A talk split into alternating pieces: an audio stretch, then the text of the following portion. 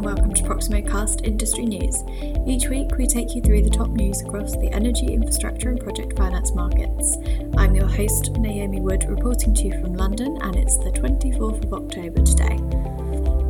Starting off the top stories this week. A suburban hockey arena near St. Louis, Missouri has defaulted on its bonds after its host city was forced to forward the funds needed to meet its debt service.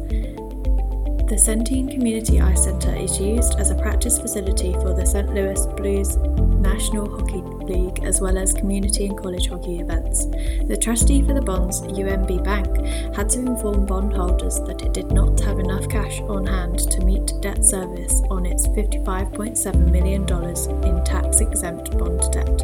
The City of Maryland Heights forwarded the cash needed for debt service, but the issuer, the Industrial Development Authority of the City of Maryland Heights, has been downgraded from BBB to BB.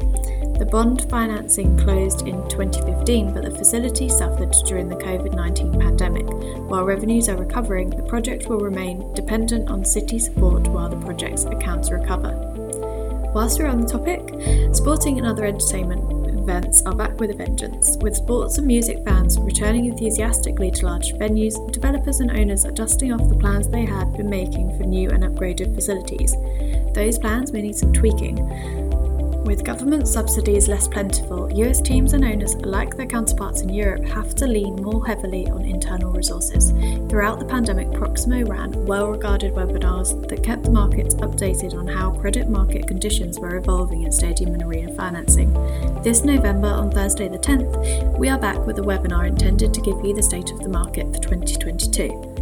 Experts joining Proximo include Sean Monahan, partner at Shout, as our moderator, Keegan McDonald, Vice President of Business Development at Oakview Group, Henry Flynn, Director and Sports Sector Head at Fitch Ratings, Joshua Glessing, Vice President of Strategy at Haslam Sports Group, and Peter Dorfman, Managing Director of Sports and Entertainment Specialty Group at Truist. Find out more and register to join us live on November 10th at 11am Eastern Standard Time simply visit proximoinfra.com where you'll find out more information.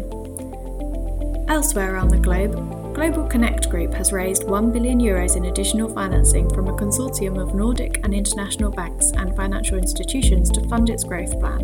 Sustainability incentives were also introduced with the new facilities, with the effect of lowered interest rate margin upon meeting targets for predetermined sustainability KPIs.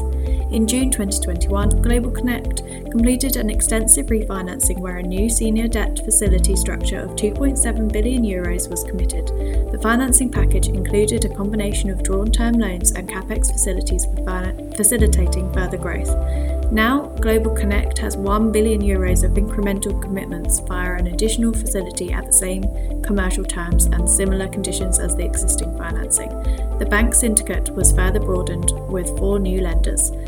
Global Connect Group operates a 150,000 kilometre high capacity fibre network across Sweden, Norway, Denmark, Germany, and Finland, as well as 20 energy efficient data centres. The financing of Ras Petrochemicals project in Qatar is expected to be out to banks later in 2022, according to a source familiar with the matter. Sponsored by Qatar Energy and Chevron, the $5 billion project will be the largest ethane cracker in the Middle East and one of the largest in the world. The project will have a 2.08 million tonnes per year ethane cracker and two high density polyethylene derivative units. The sponsors were thought to be reaching out to ECAs for support in March. JP Morgan and White & Case are advising. World Energy's GH2 project in Canada is expected to reach financial close in the next few weeks, according to a source close to the deal. If the project achieves financial close imminently, it will be the first large scale commercial green hydrogen project to do so.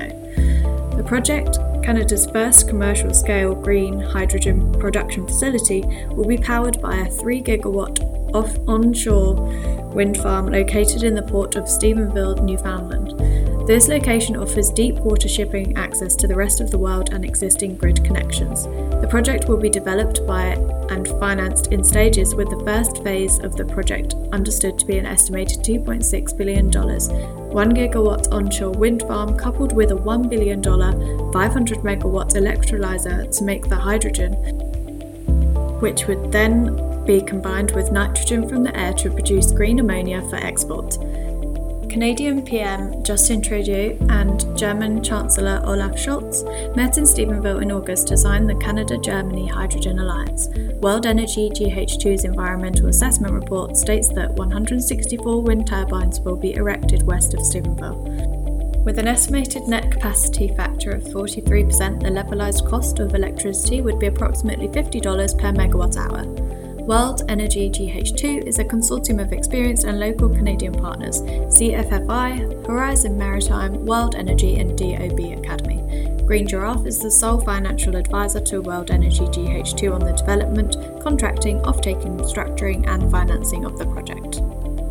Following discussions with the Portuguese government and all local stakeholders, BayWa RE has now submitted a permit application for a floating wind project. The project is located off the coastline of Viana del Castelo and would be the world's first subsidy free commercial floating offshore wind project. The company is seeking to secure seabed rights for a 30 turbine, 600 megawatt project. The zone where the wind farm is to be sited is already part of Portugal's Marine Spatial Plan. ADB has shortlisted consultants to undergo project preparation for a sustainable solar development investment programme in the Solomon Islands.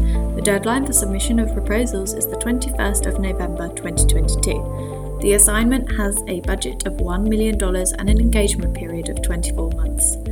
The scheme is part of ADB's technical assistance, which aims to develop an optimised investment plan with solar power generation and grid stability, emphasising small scale distributed generation and storage and mini grid operations. The programme will be funded through a multi tranche financing facility. The selected bidder will assist the ADB in preparing the necessary documents for approval of the MFF and Tranche 1. The programme aligns with Solomon Islands Renewable Energy Roadmap, developed in 2019 to facilitate the renewable energy transition. The roadmap identifies solar PVs and battery storage as the only feasibly renewable energy resources to deploy by 2030. And our last story for this week Brazil's Electricity Clearinghouse, CCEE, has awarded renewable power supply contracts to projects totaling 557 megawatts in the country's latest A5 tender.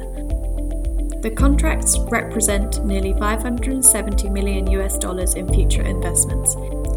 PPAs will be of 15 years duration for wind and solar projects and 20 years for the other successful projects. Supply will commence from January 1st, 2027. And that's all for this week. Visit our website for more news, data, and insights, and for information on our upcoming events and webinars. Don't forget the Stadium Finance one coming up next month on the 10th of November. Thanks for listening.